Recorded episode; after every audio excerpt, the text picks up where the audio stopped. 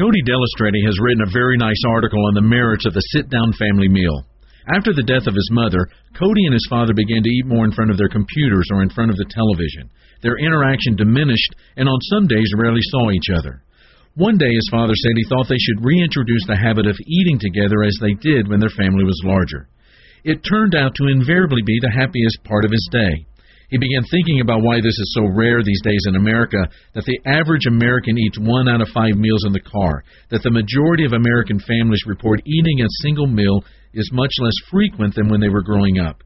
It's a pity, he writes, because the dinner table can act as a unifier in families, a place of community, and a time to catch up. It really doesn't have to be anything fancy as long as the main thing is eating together. This is Mark Absher, the MacArthur Park Church of Christ, encouraging your family to get around the table together and catch up.